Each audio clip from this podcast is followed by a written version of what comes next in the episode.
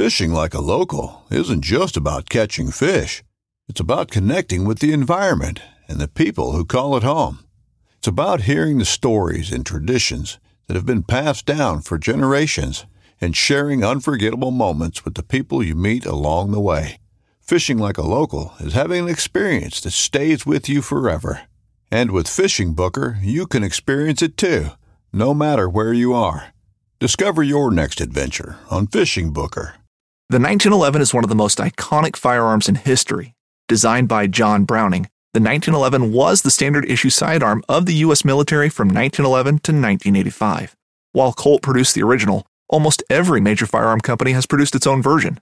It's wildly revered for its reliability, crisp trigger, and is still a favorite for all types of shooters. Whether you're looking to buy or build a 1911 and just about everything for guns, log on to midwayusa.com. Everyone, this is Clint with the Western Hunting Hub podcast. If you are listening to this and not watching it, um, this episode you may want to consider uh, just having it on the background, maybe on YouTube. Uh, there's a little bit of visual. If not, most of you, almost all of you, listen instead of um, watch on YouTube. Uh, it's just fine. There's a couple little visuals, but if you're familiar with scoring deer, then you'll be able to follow along, no problem. Uh, but you may want to to watch for some of the uh, visuals on that YouTube channel, or going over to my Instagram at Western Hunting Hub, and I will uh, post pictures of the or a video of the the racks that we're talking about. But this is a great episode with Jay Scott from Jay Scott Outdoors. Uh, I have a any deer tag or a mule deer tag uh, in my pocket right now, which starts in just over a week. And so, in back of my mind, I'm thinking I'd like to find me a nice deer, just a nice mature mule deer. And some of those those field judging things I've had in the past where uh, it's it's been a struggle. Um, in western or eastern Colorado, I've had that that tag there that has potential for 200 inches and it's it's kind of tough sometimes and it's really hard not to pull the trigger on a just a great buck so we uh, dive into some field judging tech techniques for mule deer and I really feel like we get into some good depth, some really good techniques, some good tips, and uh, um, I just a great episode, really, really great episode. I'm, I really enjoyed the conversation and learned a lot. Um, but before we get to that, real quick, uh, believe it or not, I, I missed something really big in a previous episode. Uh, there was a um, episode on our elk hunt in Colorado, and the two people that were along on the the trip, my dad and Danny, uh, they gave me crap for missing a very important detail and story uh, that happened on that elk hunt. So, funny thing is I'll just tell you the story.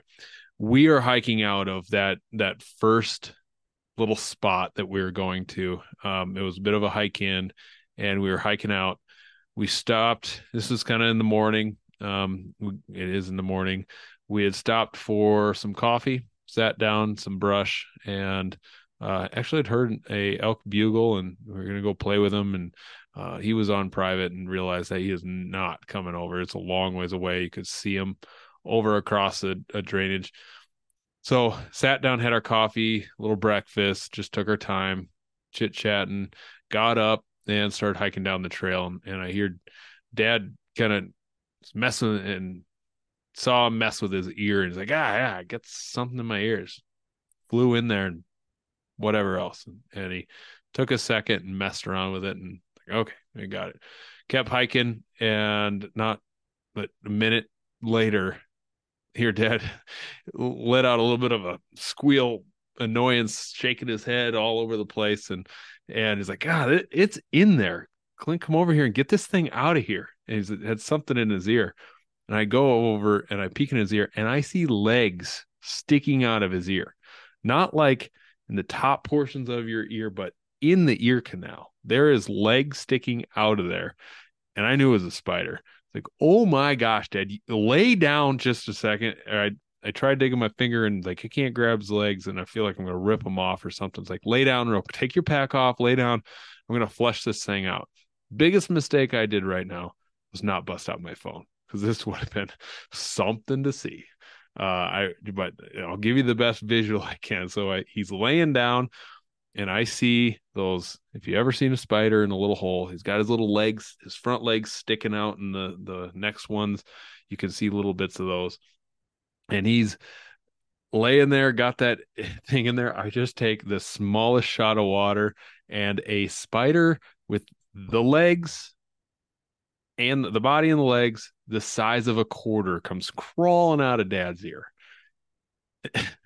and we all kind of just freak out like oh my gosh there was a giant spider in there crawling around in his ear uh he come out of there and and we we taught him a lesson with a with a vibram sole but he uh obviously was not in there long but he had he had just made his way, crawled into Dad's ear, the quickest little spot.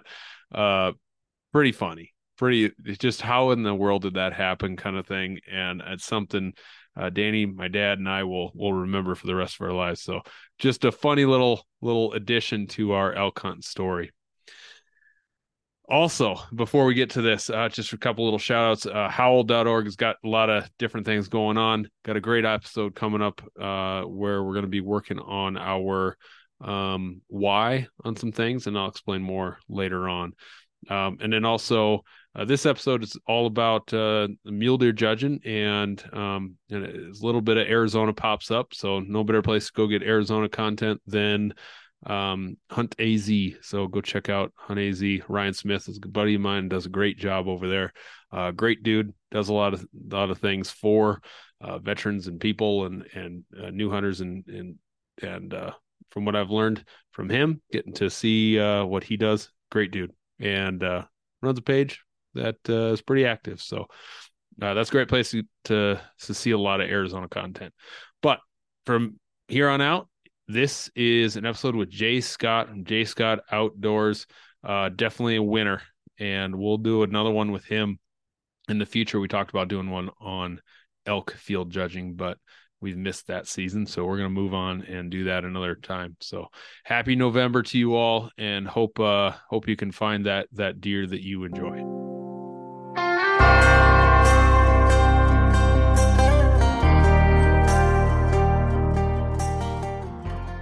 All right, we are joined today by Jay Scott from Jay Scott Outdoors. Thanks for taking your time this morning. It's November.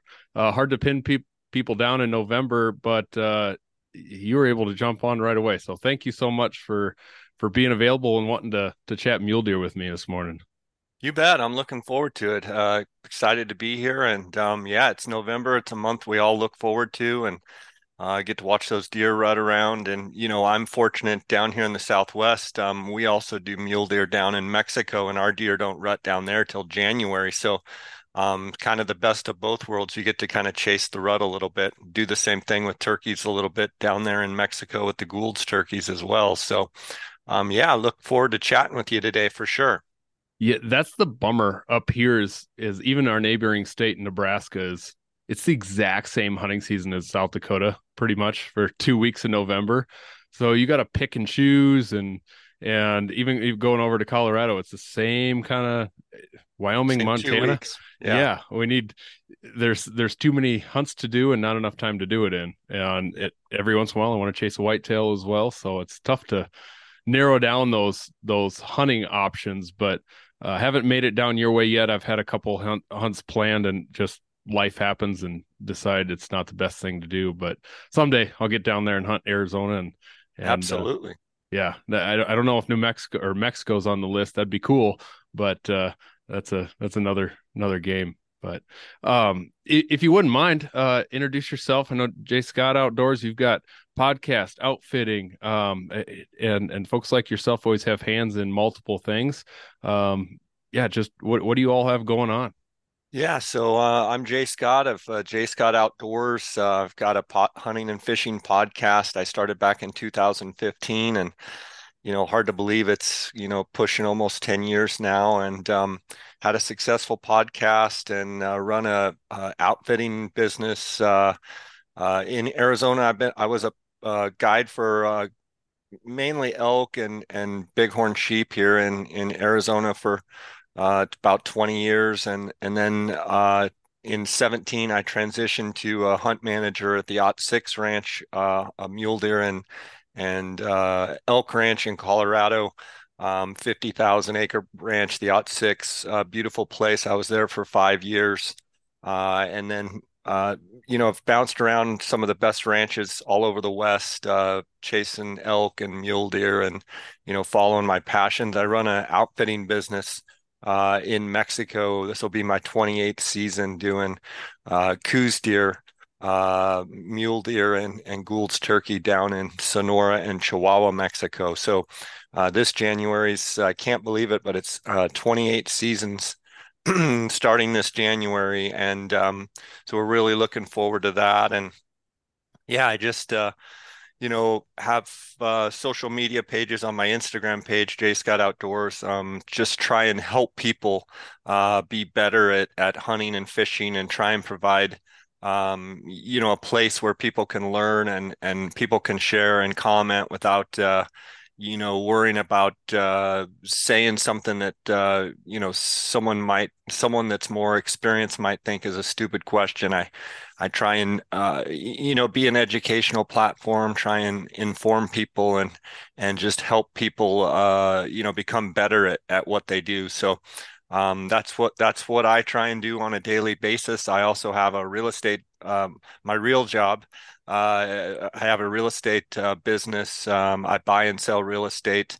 Uh, I've been doing that since 1997. Um, I'm based primarily here out of uh, Arizona. I live in Paradise Valley, Arizona, and um, buy and sell real estate. That's what I call my real job, but uh, stay pretty busy, travel around quite a bit. My wife and I are always on the move, and um, it's nice with my podcast and and with what I do with my outfitting business. I can pretty much be anywhere um, where I've got you know Wi-Fi and and my phone um, and conduct business. So that's a that's a short synopsis there of of what I get to do. But um, yeah, I'm I'm looking forward to our discussion this morning yeah the the real estate piece that's new to me i didn't know um that's that was the real job we yeah that's that's my primary have... source of income and um yeah.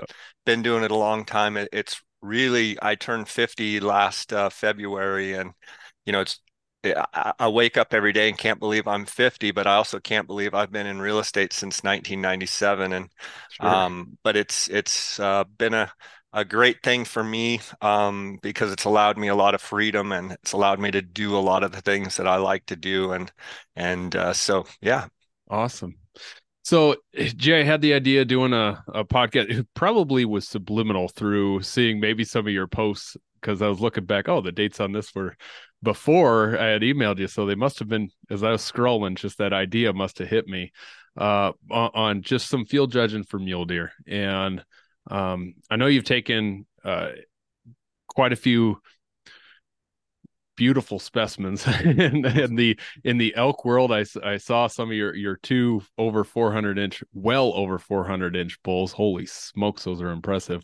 Um, that that 406, I believe, the one that's just got that eight points. He's got everything. He's got the huge whale tails. He's got the little devil point. I saw at least one on there, and just huge tines. And and to find a bull like that is that's just gorgeous. And, I know uh, that must be an Arizona bull, maybe, but yeah, um, most of the big bulls are from Arizona. You know, we're real blessed out here in Arizona. For a long time, our game and fish really limited the tags and and the quality of elk, and it's still really good. It's just hard. Um, it's not as good as it was, I would say, you know, 20 years ago, um, 15, 20 years ago.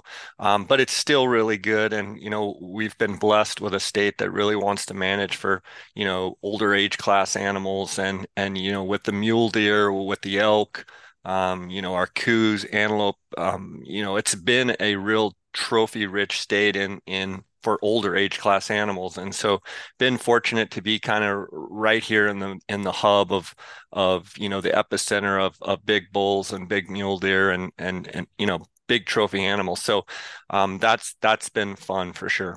Yeah, and uh, I've got a mule deer tag in my pocket and so that was kind of another thing that struck the um, excitement to to figure out uh, some of these field judging things and and I've never really shot a a stud stud mule deer. I've topped out at that 161. Um, and, and, South Dakota is not known for for huge huge deer. To find something big, you got to look for it. They're here, um, primarily on the on private, like a lot of places. But uh, to find a big, beautiful mule deer, um, it takes some work. Uh, and had some of those opportunities in some places where I know they hold some of those bigger deer. Uh, but once you get in that 160 to 180, some there's some things there that you can get fooled really easily, or in that 180 to 200, you get really uh, confused, and you can walk up and have ground shrinkage or growage or whatever things uh, they aren't what they seem. It's it's unless you got the trained eye. So um, I want to just figure out some of these field judging tactics, and and I know we're talking a lot about inches right now, and a lot of folks don't care about inches, but it's also just a way to talk about it, and that's that's what my thought process is. It's just a way to talk about it to say that's a that's a big deer that I'm looking for, and uh, I want to reference people back to your Instagram page to some of these things we'll talk about because you've got really good graphics on there um, to to show some of these exact things. But uh, yeah, one thing I want to add there, uh, Clint. You know, yeah. we've we've got um, you know states all over the west that have mule deer and and there's a lot of people that uh, you know they didn't never score anything and, and that's perfectly fine. And what i try and tell people is listen you know there's some states in the west no matter whether you're hunting whitetail Coues deer mule deer elk there's some of those times when maybe you wait 20 25 years to draw some of these premium tags or let's say you save up for five six seven years and, and you buy a tag on a private piece of property and you know you want to try and maximize um, your opportunity and and you know the the old you know just if it looks good shoot it and it sometimes when you've really sacrificed when you've really waited a long period of time um, you want to be able to go into the field kind of armed with you know an eye or at least some data points to try and um, you know utilize or take advantage of the opportunity. And so um, I get in a conversation quite a bit um, with guys on my Instagram saying, just shoot it, don't worry about inches. And I totally understand that. Um, but where I come from, I try and give guys, like I said, info and data points to try and make a good decision. Because the last thing you want is, you know, someone applying for one of these tags and drawing, and it's taken them, you know, 18, 20 years. And um, they get out in the field and they're done on the first day because they didn't take their time. Um, they didn't know what they were looking for. So, um, I try and always preface everything I say in regards to field judging as I do it because I want to be accurate. Um, I do it because I want to, uh, in no way downgrade the animal. If anything, it's it's it's the opposite. It's it's trying to see the quality and characteristics um, of a certain animal and why that animal is bigger, better, more mature, uh, different than than the others. And quite honestly, you know, we have to, as hunters, have to have some sort of benchmark system. Um, we don't have to, but it's important if we're talking, you know, deer, whether it be age class or whether it be size, that we kind of all have a general idea. And so, you know, Boone and Crockett, SCI, Pope and Young, the different measuring systems, you know, I think it's important to be able to historically categorize these bucks and and you know, there's there's bucks that that that need to be recognized for, you know, the amazing animals that they are. So um just wanted to kick that in there. Well said. Well said. Very much so. Uh, what uh, just to start off with a nice, easy, fun, light question. What's the what characteristics does your dream mule deer have? You know, I like those bucks that are real boxy and square, um, you know, as wide as they are tall and big, deep forks. Obviously, I think everybody likes trash, um, you know, extra points coming off. Um, but, you know, to me, not, there's nothing like a big, boxy, big eye guard, you know, big square mule deer frame when they turn and look at you they're just outside their ears and you know they're 17 18 19 tall and and and just a big boxy buck. Um, I like bucks personally that have a lot of mass, um, you know, that are that are heavy and and you know they carry their mass throughout the whole configuration. So that's kind of what i look for when you know a buck turns and looks at you at a long distance even without your binos you can tell it's a big boxy buck. That's that's to me kind of what what i dream about when when i think of big mule deer. Oh that's a that's a great answer. I i, I think a lot of people would say i want a wide one. And i i like yeah, you. i mean i'm going to ask about that later for sure. Sure sure. Um but you know width or its height or the mass or something like that. So i like i think that's what draws us western hunters to mule deer is the is that just big frame that that yeah. beautiful frame. And uh um you get you get certain characteristics in whitetail that are very attractive but uh um I mean, even like big whitetails, I mean, just a heavy frame, big whitetail that's high and tall wide. I mean, um, I think we all can could see pictures. You know, we could flash them across the screen and be like, "Yep, yep, yep, that's what we're looking for." Yep. Um, you know, width is always one of those things. We can talk about that later, but width is always one of those things with mule deer. You know, out out west, a lot of guys are, you know, wanting that 30 inch wide mule deer and and such. But the the, the interesting thing is spread is the least um, when you're talking percentage of score, it's only 12% of, of, of a mule deer score. So, um, you know, for years, width has always been the thing that's talked about with mule deer, but the reality is it's the least out of the four four scoring percentages um, or categories, excuse me, it's the least at, at 12% of total score. So, um, you know, we, we can get into, you know, point length, main beams, mass, and then, and then yeah. spread. Uh, but yeah, big and boxy is what what I like. That's awesome. So, and like myself, going into this hunt, I just burned three points on this. I'm a resident, so that changes as non-residence, but uh, burned three points, and in South Dakota, a three-point unit is a pretty good one. Uh, we, we don't have we have our our trophy trophy ones, but even those are you, you probably similar class. I think some of our bigger deer have come out of this unit uh, from just word of mouth what I've heard. But uh, again, I'm probably just looking for a mature deer, and I think that's a common phrase among most folks is just looking for something mature. And when and when you have a mature deer on the ground, I, I got one in Colorado last year, just going up to that body of a mule deer and seeing holy smokes this is a horse just yeah. uh, just seeing the i remember getting like 30 pounds of meat off of the deer without even touching the quarters. And it's like just a lot of meat on these things. And so I'm what I want to ask is just uh before we talk inches and things, what are some of those those couple of things, the first things you're looking at when trying to pick out a mature deer? So I think you look at the mass um, you know, mass should jump out at you either with your naked eye or with your binos. You want to see a buck that's that's heavy. Typically, m- mature deer are heavy deer, uh, heavier. If you see light, pencilly racked, you know, not a lot of mass. Normally, that's uh, indicative of uh, a deer that's a young deer. So you want to look for the mass, you know, heavy at the base, carrying the mass throughout. That's usually a sign. And then you know, a lot of times the bigger deer will be a heavier uh, or a, excuse me, a darker antlered like heavy horn buck.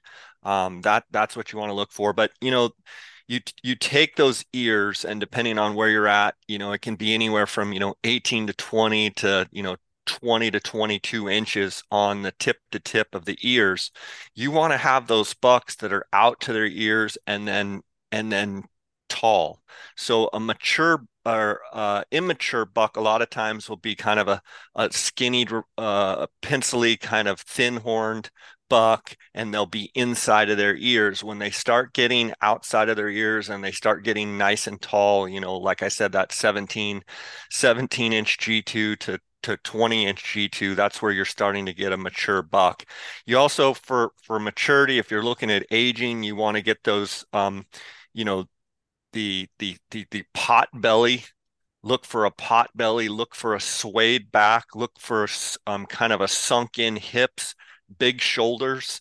Um, you know similar to a whitetail you want to have a blocky chested um, pot bellied you know, kind of as those mature mule, as those mule deer get older, they get a swayed back, just like a horse. I mean, you see a, a young horse and they don't have much sway in their back. As they, as those mule deer get up in that, you know, five, six, seven, eight, nine year old range, um, as they get older, they get a bigger chest. They get a swayed back. They get a pot belly. They get you know a real gray face. Um, you know they get a blocky head. That's what you want to look for when when you're looking for maturity. When when you see a little skinny face that almost looks like a doe um, and you know you're trying to look at it and you're looking at the, the mule deer's rack and you look at its face you can tell if it's young you know the distance between the nose the eyes you know the blocky nose you, know you can tell if they're young. Eh, and difference between say a white tail and a mule deer that face length is there is there some things to consider there when jumping to a different species? Well yeah i mean i think you're you know the the mule deer are going to have a longer uh from the tip of their nose say to their eye socket or to the burr of the antler uh, mule deer in general are just uh, a lot more lanky a lot longer um, you know, uh, they're going to probably stand taller. Now, you're also talking to a guy that I, am down here in the Southwest where we only have Coues deer. So, you know, I've only shot one uh, eastern whitetail in my life, and I've been to Kansas once. So my my experience level with whitetails, which is you know the probably the number one game animal in the United States, is very very limited. Um, but mule deer are going to be a lot more long and lanky compared to you know your blocky um, whitetails there in the Midwest. Yeah, is is the when you see that Roman nose, uh, is that is that an indicator of anything, or is that a genetic yeah. thing? Yeah, no, I mean, I think you get those big blocky noses, big blocky faces. And, you know, it's one of those things you have a young deer and a mature deer. And the more that you see next to each other, the more you can kind of start to, differentiate, you know, a mature deer versus a young deer, uh, no different than a whitetail. Um, but yeah, you get those big ears, you know, on the Arizona Strip up here in northern Arizona, we we have some deer that are, you know, 26 um, ear to ear to ear, 25, 26 inches tip to tip, where, you know, in other parts of Arizona, you might have a desert deer that the tip to tip, they're only 22. So every place that you go, you got to kind of watch your anatomical characteristics because they can change. And you don't want to go into a hunt with, you know, using 22 as your tip to tip ear ear width and you're up on the Arizona strip where a big deer is going to be you know pushing 26 inches tip to tip um, you can really underestimate and and miss misjudge deer based on that but um, a Roman nose is a characteristic of a mature deer, both in whitetail and in a mule deer. Um, you know, a lot of times the more mature deer will have scarred ears. They'll have, you know, clips in their ears. Um, and you know a lot of times at the bases um, at their their burrs where where the antler comes out of the head you know you're going to have you know a lot bigger around. You're going to have little points and and little kickers and stuff the heavier um, and more mature those bucks get. Because as bucks mature they get to a point where you know they they maximize their antlers and then they start actually sliding and regressing and going down and it seems like then they start palmating out getting more mass getting more little um, kickers and stuff around their burrs. And so when you're looking for maturity um, you know you definitely want to watch those those body characteristics and anatomical features but you want to look for mass um, and and um, you know coming right out of the head, big bases usually indicate a matured year. Okay. I, I, was just trying to look it up. There's a I learned a new term the other day and I I gotta say it a dozen times before I remember. I'll have to dig into it, but it's those little all the burrs and things around the base and the little extra things that don't score, those all had a name and I can't remember what that was. I'll have to look that up. Um, I mean, like kicker points or double no, points no, or it, stickers? It yeah, actually has a yeah, it had a name. Um, and I th- I I wonder if that was the National Deer Association that they just did a little video on it, and I thought that was the coolest thing. I think I saved it my Instagram. I'm gonna find that, but cool. it it just had that other little name. Like, oh, I had no idea that's yeah, what those are called. I'll find to, it and then I'll share it. it. Yeah, send it to me. Um, so I, I'm sure you book quite a few hunters that are this is their first mule deer hunt or it's it's a bucket list thing. I'm going to go look get a mule deer. There like you said most likely um, have have hunted whitetails nonstop because that's what most of the country is for big game. Uh, and and so you get those whitetail hunters in. What's your what's your elevator speech to those guys to um, let's wait for a mature one because the difference between a 170 whitetail that's a little bit more con- tight versus a uh 170 mule deer which is a little taller longer and i'm i'm sure whitetail hunters and i've i've been with them where they want to get a little trigger happy um but but trying to get the the well, uh, it depends where we're hunting, you know, and and the quality of bucks that we have. Um, I just try and tell anyone that I'm hunting with, whether we're elk hunting or deer hunting or or what. Let, let's really analyze. Let's try and take our time. You know, we use optics mounted on a tripod. You know, binoculars on a tripod, spotting scopes on a tripod. And, you know, I try and tell people nothing's going to happen fast. Um, we're going to analyze, we're, we're going to, we're going to err on the side of, of, of trying to make sure that we've, you know, really been diligent and looked at the buck really hard before we make a decision. Cause we've all, uh, done things and, and made rash decisions where you, you know, you jump, uh, you jump into action and then realize whatever you, you know your excitement level was that, that the buck isn't what you thought it was. So anytime you know and i give this advice to people that come and hunt with me i give it to you know young hunters i give it to other guides i give it to guys that guide for me is try and take your time try and analyze try and calm yourself you know try and really look for weaknesses um, you know look for strengths but a lot of times I'm looking at a rack trying to figure out, okay, is this everything we think it is? Um, you know, is he missing anything? Are there any broken points? You know, it, you know, is he missing a fork? Um, because those things can, you know, you get up there and it's a big bodied deer and you shot it, you know, it's you know going to go up over a hill and you shot it and you get up there and it's a big three by four or something you don't want to have those situations where um, you know you've made a quick decision and, it, and usually quick decisions don't work out well. So i tell people like you know if you're not a hundred percent sure don't shoot. Um, if you're not 100% sure let them go. We can try and get back on them um, i would rather let a deer go then make a quick decision and and get up and have something not be what the hunter wanted. Um, so you know, I'm always preaching to my guides that work for me. Um, you know, try and spend as much time analyzing the deer, looking at it from every angle. You know, trying to really interpret in your brain what you're looking at. And you know a lot of times it's great to have you know uh, multiple people looking at a deer.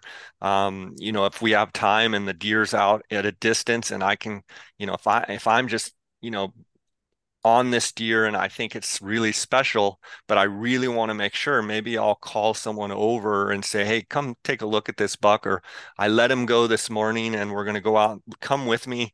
Just you tell me if you think he's, you know, what we should shoot. Um, a lot of times with my hunting partners, we'll do that. We'll find a big deer, whether it be a Coues or a mule deer, and then we, you know, relocate the deer and just try and make a good decision. Awesome. Uh, I had another thought about our mature picking on a mature one. I I take some new hunters out frequently, and the other day I got just as excited because we're doe hunting. We get just as excited shooting a old, just grandma of a doe. I, I got so excited. I, I went up to it and saw the um in the black hills area there it's almost like a subspecies it's not but they're they're so much smaller in the black hills of south dakota than out in the prairie and it, like their antlers don't get big. 140 inch deer in the whitetail in the hills is a monster. That's a really good deer. Uh and one in the prairie is that's a good deer. Um but man that those teeth were worn out and we got up to it and the body was thick, just this wide, wide body. Her face was long, and it was just one of those cool things. That my, my hunter was kind of feeding off of the excitement. I was just as excited about getting a big doe as a big buck for some reason. Just like, yeah, man, we tricked her and, and we know she's been hunted year and year after year and, and, uh, uh, evaded many hunters. So it was an exciting thing to see a, a big mature doe even yeah, and I mean that's what we strive for as as hunters. I think the more mature you get as a hunter, the more you want to be able to just let the young stuff live and you know try and harvest the the the absolute most mature animals that we can so that the young deer um, can you know elk, deer, sheep, whatever, so that they can continue to to to have offspring and and mate and and create more animals out there. So, um, you know, I think the more you know, when you first start hunting, I think you just want to get an animal, and that's great too. Right. But I think the more you hunt, the more you want to hunt for those older does, those older bucks, those more mature animals, because you know the more mature animal that you harvest, the more chance that they're kind of on the end cycle of of of their breeding and that they've done their job to you know create animals for for us to enjoy and for us to eat. And um, so you know i encourage everyone out there to try and get where you're harvesting as mature of animal as you possibly can. Yeah.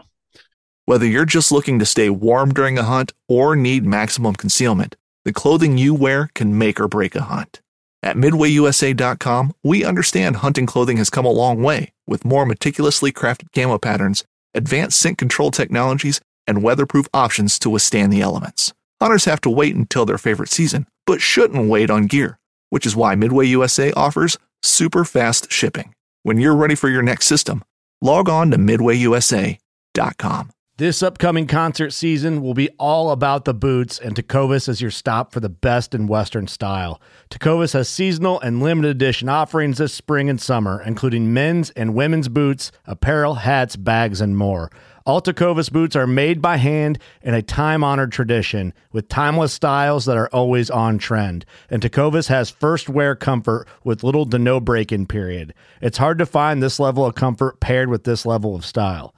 Stop by your local Tecova store, have a complimentary drink or two, that's WCB style, and shop new styles. The smell of fresh leather and friendly staff are at your service. Many stores even have leather custom branding to make your boots truly personalized. And with regular live music and events, there's no in store experience like it. If you can't make it into a store, just visit tecovas.com. That's T E C O V A S.com. They offer free shipping on all boots, as well as free returns and exchanges, and ship right to your door. Go to tecovas.com and find your new favorite pair of boots today. So let's say uh, we're in an area with 140 to 180 inch deer. I mean, just some, it's not a big deer area, but it's got that potential for that 180, uh, which always seems like a benchmark. 180 is a benchmark, 200 is a benchmark, that 30 inch wide is a benchmark. Um, what dis is there a distance from those animals uh, that you want to get to in order to make it a solid decision. And the reason why I say 140 to 180 versus like at 180 to 200 is when you see a giant deer, there's just something in our brain that triggers that's the deer. It just you just can tell jumps out at you. There's something big about that and about the mass and the and the boxy frame. But um, is there a distance that you really want to get to before um, making a solid decision, or or what's the well, transfer that? I I think the closer you can get, the better. Um, I do think sometimes when you get too close to them, say inside hundred yards, I've had it really fool me where I'm used mm. to looking at these deer at, you know, five, six, seven, eight hundred yards. And then all of a sudden they get close. And I'm, I've even had big, big deer that I get, you know, 30, 40 yards from. And it seems like when they get up close, they actually don't look as big. Kind of to answer your question in a way is I kind of like to look at these deer at, you know, four, five, six, seven hundred yards where I can be on either my 12s or my 15s on a spot on a tripod, really look at them and then put my spotting scope on them. But I think it comes down to like the more deer you look at, the better your eye gets at kind of differentiating what you're looking at. So Um, if I had to choose, yeah, I mean, would I love to be, you know, two, 300 yards away with my real high powered optics and really be able to look at them? Sure. But that's not always going to happen, you know, so any, you know, that six, seven, 800 yards uh, with my spotting scope, I can usually kind of categorize those deer and you, you know, you're talking 140 to 180 inch deer. I kind of, you know, anything like under 170, I kind of just say, you know, it's a 150 class, 160 class, 170 class, 180 class. And then from 180 up, then I become more like it's like a 185, it's like a 190, it's like a 195. So kind of anything under 180, I just kind of throw it into a, you know, 160 class, 170 class, etc. Um, and then once they get over 180, you know, 190, 200, over 200, that's when I really start kind of analyzing. Um, so people that hunt with me, they're, they're like, well, you're not even scoring that deer. I'm like, well, I'm not spending my time scoring that deer because I'm looking for something that's, you know, 190, 200 plus. So I'm just going to say, we saw a nice deer, you know, 160 class deer. Let's keep looking. Um, I know that doesn't help people when they're trying to score deer from 140, 150, 160, 170. It kind of just goes to show that the deer that we're looking at out here in the West, until they get around 180 inches, I just kind of say, you know, it's a deer under 180. Well, how big? Well, it's a 165 ish. It's just just just a buck. Um, whereas you know you would be looking at whitetails, and you might have you know, if you're in a great whitetail state, you might not even really care or like really analyze a deer until they get to 160 you, you know they're they're everybody has a different benchmark i mean the, my buddies that guide up on the arizona strip mean, they don't even really get into it until it's a 200 or better. Um, you know, or wow. you know what I'm saying? Yeah. So it, it's kind of like yeah. where you're from and what you're used to looking at. Um, you know, but I, I kind of have a chart for like 190 inch deer and what you want to look for and and we can go over that and and and compare. And it's kind of like okay for 190 this is what you want. And then anything over that you can start adding on top of that. So 190 is kind of like my mark of of like where I really start getting analytical and and trying to break a deer down. Well that's the perfect segue. I was going to go into that we're in a 180 to 200 inch area. Um, let's break that down. Except 190, focusing on that. What what are you looking for for that that good buck? So I have a chart here, and if anybody wants to send me a message, I can kind of send them the notes that I have. But for a 190 buck, um, you need G1s, which is your first point at about two and three quarter inches, a G2 that's 17 inches, a G3 that's 10, and a G4 that's that's 10 inches. That's for point length, that's generally what you're looking at um, for a 190 inch buck. And you're going to have basically 20 inches of mass per side. You get four circumference measurements, and per those four, you figure around five inches, so around 20 inches per side. Um, before we really get into that, I, I want to break down. Um, so when you score a mule deer, in my opinion, the two most it's not only my opinion, but it's actually a statistical fact. The two most important things for scoring a mule deer are point length and main beam. Point length actually makes up 44% of a mule deer score, and the main beam makes up 26%. The mass is 18, and the spread is only 12%. You know, we talked earlier about people you know the mule deer is kind of the iconic animal of the western US and and people always talk about spread but inside spread credit. So we're not talking about outside. If he's got cheaters everyone talks about the outside spread. The inside from the tip from the inside of the main beam to the inside of the main beam only makes up 12% uh, of your total score. Those inside spread um, you know uh, of a big deer 190 inches or better ironically is a lot of times only like 20 21 22 inches where people you know they talk 30 32 33 that's outside. Um, and and granted, you can have spread of a mule deer be you know 25 26 27 even 30 inches but a lot of these big boxy bucks are like right inside their ears. They're that 21 22 inches inside. Um, but point length so your forks your forks are are super important and when i'm judging a mule deer with 44% of the of your total score being point length, I want to make sure that all of the points are as long as possible. And I use the the the deer ear, the mule deer's ear from the tip to basically the the the corner part of the bottom part of the ear is, you know, depending on geographic region, is eight to eight and a quarter.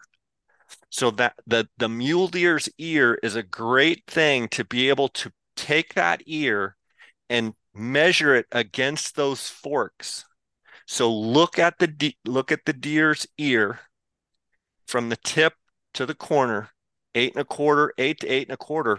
You have to have those forks. So your G2, your G3, your G4, those forks have to be at least as long, if not longer, than the deer's ear, or else you don't have a 180 inch deer in most cases. So you've got you've got deer that maybe don't have eye guards. That can create a problem too. Um, but the front forks of a mule deer. So points points of a deer are the number of 44% of score. So you want to have big front forks and then your G2, G3 split. Obviously you want big, but the front forks are the, the beam and the G4 is the most important part of the 44%. Got it. You yeah. want to have big forks. Um, and so to have a 190 inch deer um, with point length, what I look for is G1s that are two and three quarters long, G2s that are 17, G3 that's 10, and G4 that's 10. And and 10 inch forks means that you're able to put that deer's ear in that fork and they're still, you know, an inch or two on top of the ear. So when the deer's moving its head around, you start looking at their ear and go, can I put that ear in that fork and still have more distance there? And hmm. if you do, that's that's what really indicates a big deer. You know, you get crabby front forks. I need a visual get, aid. Yep, you get forks in the front that are crabby, that can be a problem. You get forks in the back that are crabby, that can be a problem. You want to have those forks be um, bigger and deeper than a than the mule deer's ear. So, I mean, this is not a big big deer at all. It's just a nice nice shed. Yep. It, it, and so he's missing some depth right there. I mean, correct for sure. So I'm going to say that those forks are probably seven inches. If I had to guess, you know, six and a half, seven inches. You want to you want to be able to match a mule deer's ear up and make those um, ears. You want those forks deeper than the ears. Yeah, seven and a quarter is that? Yeah. It well, actually, because a G two would be there to so, there. So, I mean, that one's right at eight inches or so. Okay, so the deer's ear, when you, if you had that on on a on a mounted, um, you know, like on a shoulder mount, you would be able to take the ear and be able to go, can I fit that ear in that distance? My guess would be the ear would be just a little bit longer than that fork. Right. Okay. So, and on this deer, I mean, his his uh G4s here are a lot better than his his G3s. Are you are you trying to find is is any one of those? Well, so look at your G2 over here. Put your hand on the G2 so people know what the G2 is. So it comes from um I'm pointing but you can't see it yeah. comes from the base of the antler up to the top, okay? You want that on a 190 inch deer, you want that to be at least 17 inches. Okay. Yeah, we're looking at 13. Okay. But but just and then and then if that is 17, then you have your G3 uh, that forks off of that. Okay. You want to have that at least over eight inches. Uh, we're talking 180 inch deer, over eight inches. And then why I say the front forks are most important is because it also encompasses the main beam. So point out at the tip of the main beam right there, out at the tip. So the length of your main beam, main beams make up 26%. It's the second most important characteristic of a mule deer score. So if you have stubby main beams, that also is probably going to mean your G4s are going to be stubby. If you have a main beam that extended out, say like out by the end of your ruler where your finger is right now, let's say that those main beams extended out another seven, eight inches. Most of the time, that G4 is going to proportionately match out. Oh, does, does that make sense? Yep. Yep. So that's why those those front forks are, are are very important. If you see stubby front forks, that typically means you have short main beams, which is 26, the second most important aspect of your score. So when you have a stubby looking main beam, that should throw off a red flag that potentially your G4s are going to be small also. When you have a big, long, wrapping main beam that comes way around in the front or goes way out, a lot of times those G4s will proportionately match the length of that main beam, which is adding inches and adding length. So, you know, the the back forks and the front forks, the point length, that's number one. Then you have your main beams. With main beams, you want them to go out away from the head and then start wrapping around and coming around in the front, just like a whitetail. If if a whitetail just comes out like this, the beams aren't as long. But if they go wide, then they start wrapping around in the front, and then they come close together. That's a lot more cir- um, circle, if you will, and a lot longer distance. Um, but point length and main beam, you're talking 44% and 26%. And then you get four circumference measurements and that's if you want to show the people it's between the the burr and the eye guard that's the first circumference the second circumference is between the eye guard and where the uh, G2 uh, main beam split.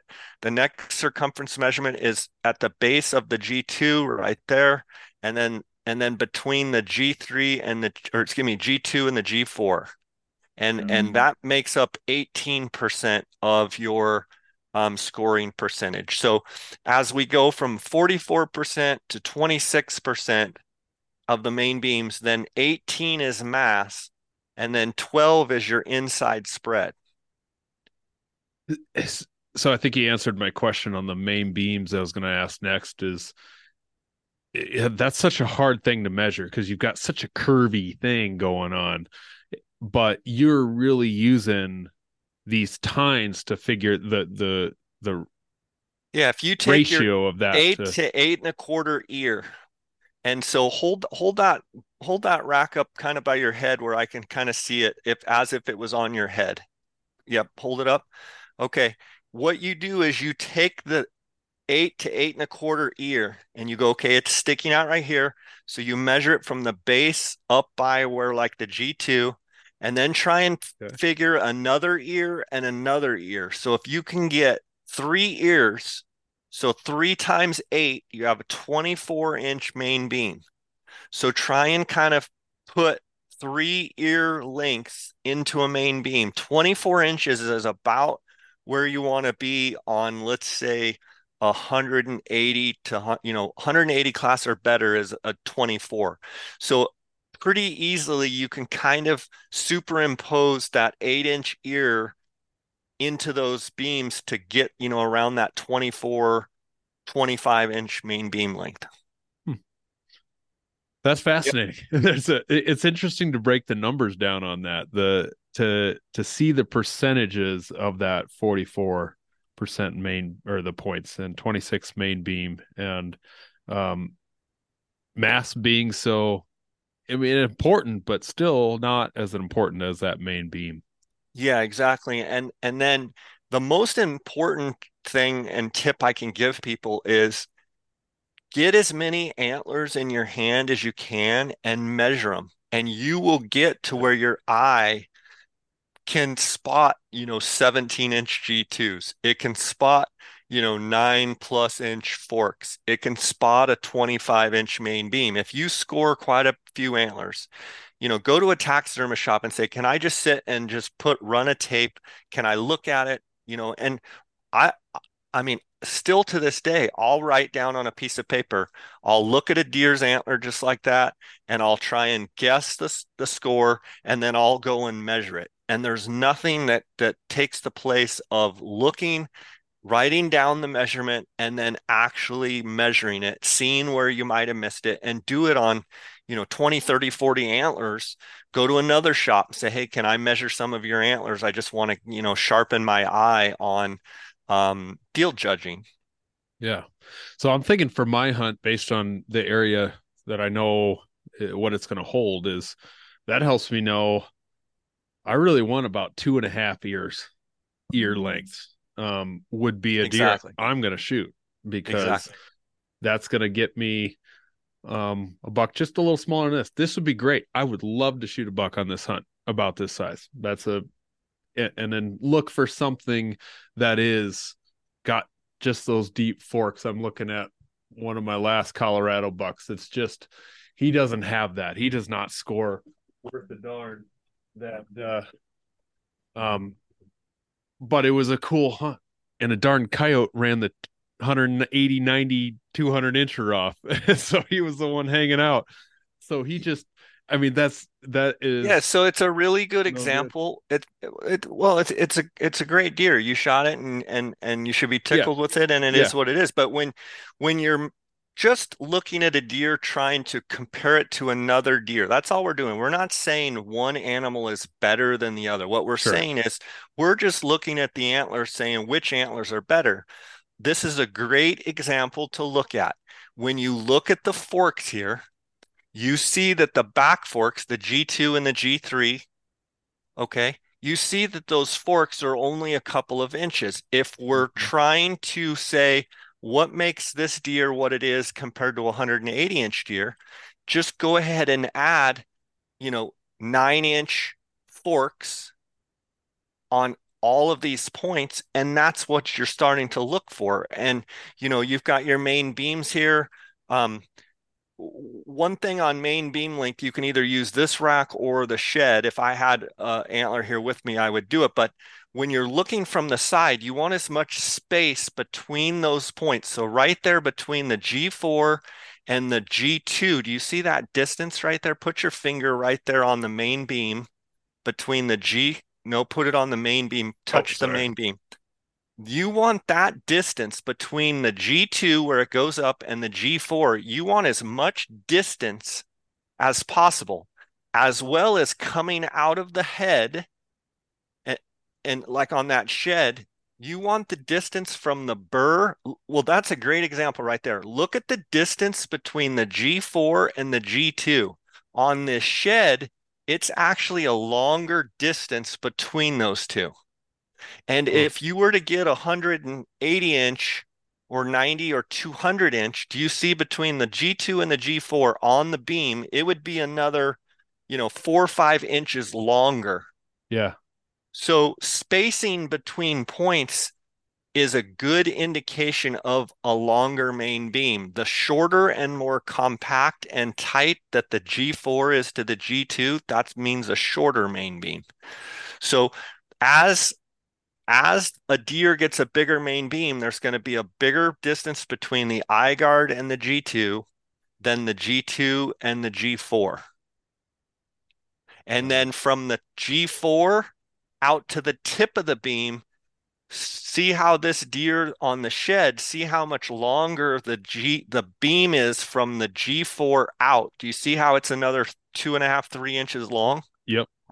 yep. So that's that's and then if you let's say that's actually a great um, thing to look at right there. If you had, let's say, a neck size up deer, bigger than the shed, you would notice that everything is proportionately a little bit longer. And now the main beam is going to tip out another two, three inches.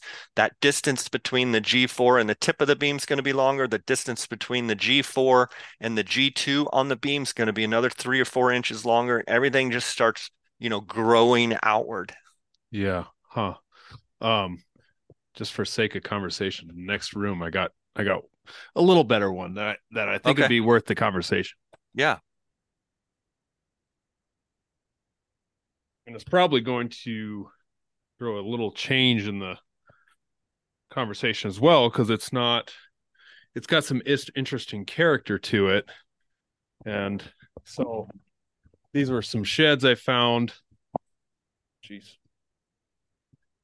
First off, I found the biggest side first and then and uh yeah, this side where he's got um weeny little guys back here, but yet he's got this whole giant thing there. Yeah, he's got a full inline with a with a fork. One couple things I want to point out with that deer. Turn it a little bit where it's more um where I can see it more head on. Okay, see where you're holding that deer between the burr and the eye guard? Yep. Do you see how much distance there is from the burr to the where the eye guard starts? Yeah. That's a big difference between those other two deer.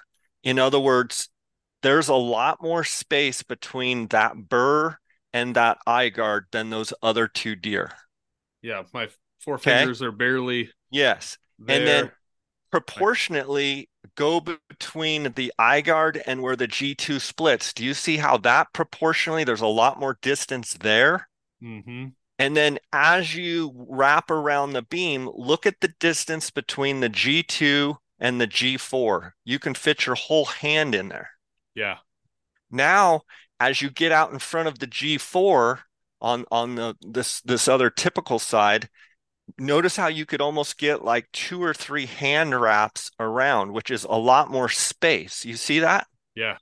So that's kind of a good indication of a deer. You know, I would bet that those that deer's beams are, you know, in that 24 inch range. I would bet those eye guards are pushing, you know, three inches.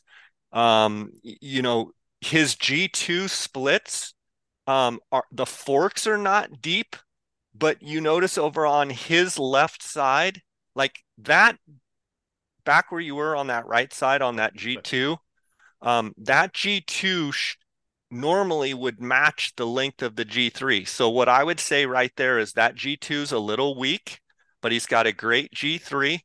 Over on this right side that you're looking at, he has a great G4. I would bet that that G4 is probably, you know, nine, 10 inches, maybe Um, more. It's over 12. Okay, so that Yeah. so if the if the deer ear was here, you would be able to kind of superimpose that ear and you'd be like, holy smokes, there's like three and a half inches more than the deer's ear. You go over to this more non-typical side, he's got a whole inline. So his G4 out here is not as long as the G4 on the other side, but he's got a whole inline with a fork. Okay. And and that alone is probably 12 inches at least. Yep. Yep. And then his fork is four inches. So you're looking at 16 inches of extra point. So that's a that's another thing that I want to point out. With point length being 44% of your score, the more points you can get on a deer's antler, the better. So you've got your typical four by four, you know, antler configuration, but you start adding inlines like this buck has, where it's got an inline and a fork. You know, you're looking at 12, 13 inches of inline plus the fork is another, you know, three inches. You're looking at 15, 16 inches of extra point here on this deer. Yeah. Make sense? Yeah. And uh, it, it's been years since I measured this buck, and I didn't write it on the back of the skull there, but I I'm I want to say it was lower 190s. I, I Um, was going to say 190 to my eye. You know, it looks like a 190 inch deer. Now hold that shed up, not the the other antlers, but hold the shed up, kind of like that. Um, Yeah, on the other side.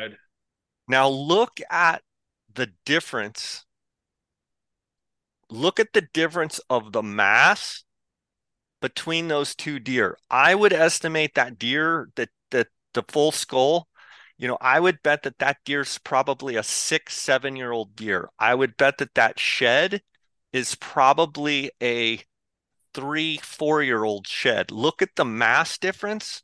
Look mm-hmm. at the distance between the point difference. Look how much longer the main beam is. That's just a function of age and maturity. Yeah. Look at how around the burrs and bases there's all those um, you know, little points and and it gets nubby and knobby. That that's an indication of age. Where look at the shed and look how smooth it is around the shed. Yep. You, you you see that the shed antler is doesn't have those knots and those gnarls. It's it's more of a smooth. When you start getting those little bumps, that's a sign of maturity. Hmm. Yeah and we're gonna find out what those are called again when, I, when I when I looked that up. And when I found these, that my buddy was like, "No way, that's all that scores." But when when you look at it, like I think this this was the first side I found, and I saw, God, look at that beam, and it took me another week to find the other side. But the the beam on this is so much longer on this side than it is over here. This is his weak side, but he's it just didn't have the the beam length over here, and then he just didn't have the tine length to match that side over there. So he was on the verge of like, if he shared some characteristics on both sides, to be a giant, be an absolute giant. Keep holding that up, and I want to talk about a couple anatomical characteristics and how you can use them. We've talked about ears, you know, being that eight to eight and a quarter ear width ear when a, when a deer is kind of alert and looking at you generally you can use that 22 inches to 24 inches across the west and that's a pretty good indication of width. So when those deer ears are sticking out tip to tip you're 22 to 24 but another um, thing that i like to use is the top of a deer's back to the bottom of their belly depending on maturity. Now, a, a mature deer in our area that's say, you know, 170, 180 class is going to have like a 19 inch from the top of back to bottom of belly. That distance when you're looking at them standing broadside. Where that becomes important to use is here on your G2s. So trying to judge the length of your G2s you start trying to and and this is an abnormally short G2 for a right. buck of this caliber but let's say right. that it came up and matched its G3 you want that 17 inch number so you take a deer he turns and looks at you he's standing broadside you can measure from the top of their back to the bottom of their belly and can you put that distance right there in that G2 to to to measure I'm going to say if he matched there, you're probably looking at what 16 and a half right there, almost 17. It, where my thumb is is 17 so okay. he, he would have matched and, there. and so on that 180 180 190 plus inch deer you want those 17 inch twos. So you take the top of their back to the bottom of their belly and you say can i put that distance and and measure their length? Can i put that distance and and and have it be their G2s. If it's shorter than that, then you probably are looking at, you know, 15, 16 inch G2s. If you're like, I can put the distance from the top of the back to the bottom of the belly in there, um, that that puts you looking at, you know, 17, 18 inch G2s, and that's where you want to be. Yeah. I mean, he's missing five inches right here. Right. Five inches there and yeah, and, and take uh, the G take the G3 on the other side where he's really crabby on this side. His fork, yes, he has an inline, but look at his G3 there. It's probably only, you know, two, two and a half inches. Yeah. yeah. For a buck of that caliber, normally he put all his energy in that inline. But yeah. normally that same buck, if he didn't have that inline, he would have, you know, probably you know eight inches nine inches of a g3 there but he his configuration put all of his energy into that into that inline if you were looking for a higher scoring buck would you what would you rather have would you rather have a giant inline or or a deep fork? Well, I love extra points. I love abnormal points. I love anything that so I love this buck you have in your hand. So, you know, I would prefer this buck over just a standard four by four. I have a bunch of those. Anything sure. that's cool like this that has an inline with a with a fork, I mean, that's just that's just killer. Yeah. I I love a deer like this. I love a deer like this that has big knobby eye guards, you know, and you can see that they've got a little curl to them. Um, that to me is a sign of maturity. Big bases, big, you know, gnarly, heavy eye guards with, you know, bladed. That's that's a sign of a mature deer. Yeah. Well, cool. Um, and as we got a buck here with a little bit of mass, is there besides just looking at a deer and say he's got some mass to him, is there a measurement you're using to you know a lot of guys use the eye socket um you know two to two and a half inches you know the eye socket when you're measuring it but it's for me it's not a it's just something i look at but i try and envision just how you had your hands wrapped around can I wrap my hands around it? You know, is it is it something that easily I could wrap around, or would you know, would I have a hard time getting my hands around the bases? That's kind of the and I score enough antler that it's kind of over time I've been able to recognize a big based heavy deer. Um, yeah. you know, you we want those deer to have you know 20 inches of mass. So you get four circumference measurements per side five inch wraps you know five inches is kind of what we shoot for. Um, you know i would think that that deer that you had in your hands has you know 19 to 20 inch would be my guess. Um, circumference uh, 19 per side maybe 20 per side. And then where where we are we want that and bigger. Mm-hmm. Yeah. Okay. Um, and back to Bucks with a little character is, and if we're looking for hitting one of those benchmarks score wise, do you, is it, how beneficial are the extras, the, the little kickers and the, and, and those things is, is, because you can I mean, still on, get a, I want to gross score. Yeah, go ahead. I want to reference a picture you just posted. Not well, it might be a few weeks old now, but you had a littler buck there with extras, and then you had a mature buck. I can't remember if that one was had extras as well, but we can get distract. And if we we see a buck and we don't we we love him and he's sweet and cool looking, we're gonna be happy with him. But um, if he's still a little immature yet, but he's he's carrying some of that that cool growth on him, uh how beneficial is some of that versus just a big frame? Well, like, if you were to put a percentage, it's hard to put a percentage on it, but extras can add up quick. I mean, you start getting, you know, two inches here, two inches here, three inch kicker here. All of a sudden you're, you know, you're eight, nine, 10, 12 inches of extra on your frame. So, you know, you have 170 inch frame deer and have 20 inches of extra, they're at 190 inches point remember point length is the number one percentage wise most important thing for a high scoring mule deer. So the more points you can have the better. The more extras you can have the better. The more inlines the more kickers the more extras the bigger the deer um, so you know you've got these big giant frame deer that are typical and no extras. Then you have big giant frames and you start throwing extras. I mean, some of our deer up on the Arizona Strip, I mean, they have 30, 40, 50, 60 inches of extra points. And you know, you start getting a you know 200 inch mainframe with 40 inches of extra, you're 240 inch deer. So obviously the more points that you have per side whether they're inline points, whether they're typical points or extras, add to the score. So the more extra points, the better. Now, I have the fortune of being able to manage properties where we're hunting private property where we can let deer using the example that you were using young deer that have kickers but we can tell he's a young deer we try and let those deer go and grow to the next year and all of a sudden we see them they've added more kickers the kickers have gotten longer they've gotten heavier. So you know guys that are hunting public land it's a little bit different because you know they just allot so many tags and you just have your tag and you go hunt. But when you have the fortune to be able to manage private properties where you can be like this buck's got like four inches four different kickers four extra points.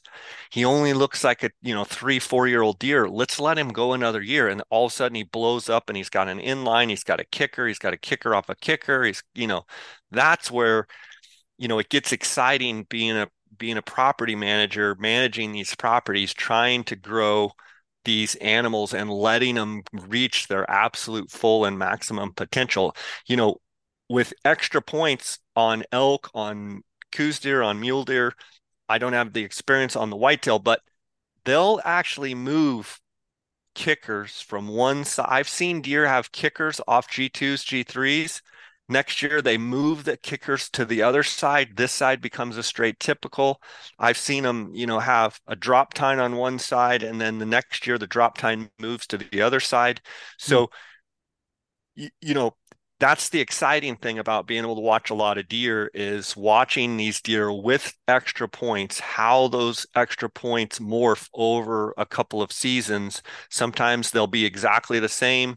Sometimes all of a sudden that one inline now will have a kicker and then it'll have a little dropper. And it you know it's fun to watch these deer that are that are non-typical deer grow year after year and see what the non-typical points do because most of the time you get a non-typical deer with extra points on each side. Every year that goes by it starts just getting crazier and crazier. And hmm. you know I, I, love a non-typical deer. Yeah. Yeah. Who doesn't? And um is there a feature on a on a set of antlers that is tricky? Uh one that that uh can be deceiving when you're yeah. when you're looking at it Absolutely. I have a saying eh, with with sheep as well, but elk, deer, um, all the species of deer, mass hides length. You get a deer that's really heavy. A lot of times sure. the, the forks will look short. And whether you're talking elk or whether you're talking deer, mule deer, you get a real heavy buck, mass hides length. So you get blocky, heavy, you know, throughout the whole antlers, not even the scoreable point of the antlers. I mean, even on the actual points, heavy hides length, mass hides length.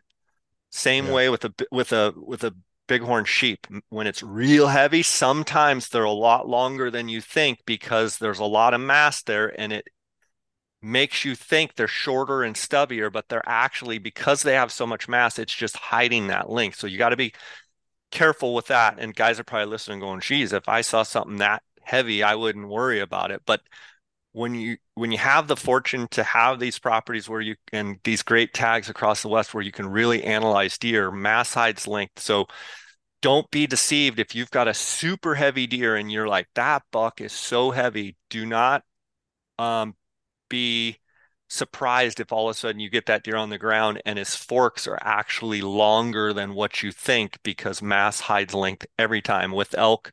I mean we get big bulls and they're you know super heavy and we're like man just points don't look that long. Well of course we know that point length is the most important thing so we're always looking at points. Well yeah he's so heavy his points look shorter because he's got so much mass. That that's a that's a good point. I i just had a two sets of mule deer antlers. One was 214 and the other one was 220 or 219. And the 219 had 10 inch droppers on both sides and 36 inches on the outside. So I, his inside because he had extras and junk and and they were only inches apart and the other one was narrow 22 inches wide and just solid mass just crazy mass to him mm-hmm. and you wouldn't think that those two scored so similarly, but that mass was just outstanding. And he was just a typical four point look. And that other one was so wide and and those would be two bucks standing side by side that you'd have a really hard time shooting that one with mass over the one with drop tine. I'd, I'd probably be shooting the drop tine one. He scored five inches bigger, but just the 10 inch drop tines on both sides and the the width is just drawing you right to it. But that mass was deceiving, very deceiving. I I thought it was a 200 inch deer and ended up being 210 or 212, 14. Yeah, yeah. 214. I I, I, Mass hides length every time. Just remember, mass hides length. that's a hard thing to field judge for me. And Uh, and the opposite of that is if it's a skinny, if you're like, ooh, that deer doesn't look like it has much mass, it deceivingly looks longer because it's skinny. So you got to watch both sides. You got to watch your proportionate mass. If it's a skinny rack, those those forks look bigger. When it's heavier, the forks look smaller. Y- You, know, so Yeah. you got to watch mass on both sides. Um, from a perception standpoint, mass can really mess you up. Um, but remember, when you're when you're trying to judge a deer, if you're going for as high a score as you can, point length is 44%, main beam is 26%. Those are the first two things that you should look at and say, how are his forks? How are his beams? Do they go do they go out of his head? Do they go wide and do they come around and wrap around or do they tip up? Okay, I want long main beams. If they just come out and barely even come, you know, come around, you're like, "Ooh, he's got short main beams." You know, that's 26% of my score. I got to watch out to, you know, be careful with this deer. He's got short main beams. Oh, yeah. And uh, I got two two more questions, probably shorter ones for you so we wrap up. But um is there a view like if you got a deer in his bed and he's not giving you much, is there a certain view that you would rather have over the other? If you only had got one I want view, head on. I want Head on. head on. I want looking straight across perpendicular or even a little bit down. Um, straight head on. I want to be able to look at the ear tip to ear tip. I want to be able to be able to look at the box. The most important, uh, same thing with the bighorn sheep. I want that head on look. I can judge an animal the best if I get a head on look.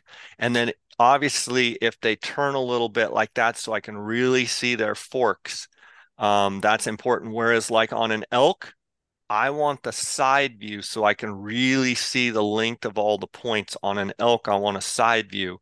A mule deer, I want head on so I can kind of judge the boxy frame. Then if they'll turn for me a little bit and I get to see the forks, you know, the front forks and and and the bottom forks, um, that's that's what I want to see. That that makes a lot of sense. How uh how does this uh translate to deer and velvet? Uh and, and is that just just to add a more deceiving factor because it you you seem like you've got the mass there, but it's not. Right. Right. And so it can velvet can be very deceiving. You have to be able to look at a lot of velvet deer, look at velvet deer that shed their their, you know, through trail cams and stuff, be able to get a sense of how much mass that that adds. And remember, mass hides length. So a lot of times when they're in velvet, you know, you're you're looking at a velvet deer and you can't really decide on his forks because he's got, you know, fuzzy all, you know, fuzz around it and you can't really tell the forks. As soon as they rub like our deer in mexico we just our deer just rubbed. Like you're like what? Yeah our deer don't rub till about october 15th between october 15th and october 30th is when our mule deer rub in mexico. And so all of our trail camera pictures that we're just getting in are that transition between velvet and and when they're shedding. And velvet you know adds quite a bit of circumference to the antler. I want to see them uh rubbed and um that to see a, a buck rubbed that's going to give me the best look that i can get Yeah. Yeah, I'm I'm on odd guy out. I think I have no interest in velvet deer. I know there's a lot of people that they love the idea of velvet deer. A dark horned mule deer is the most attractive antler yeah they're they're me. pretty sweet There's something that I, I want to see that full growth. I want to see the shine. I want to see the color, and you you got so much characteristics. So I'm not a. I've never shot a velvet anything. Um, and, i like uh, them all i like velvet and hard hard antlered Yeah. so um i i kind of like them all Yeah, I, I need to maybe that'll maybe be something I I attack down the road is is trying to get something a little earlier. But it's hard to pull away from the the elk woods during that time. Uh, I want to elk, elk hunting while those those mule deer in this country anyway are are in velvet and the season's open. Um, well, Jay, I appreciate this very much. Uh, this is a great episode for for some of those folks who who might be drawing some of those really good tags, or um, is I, I know some of my beginner listen hunter listeners it may not might not be for them, but uh, this was a good mix. I, I don't get a lot of these these higher end thinking of of looking at a deer in this way. A lot of a lot of folks, I'm sure, are just wanting to go fill a tag, and it's great, and that's it's sure. a, a good Absolutely. thing.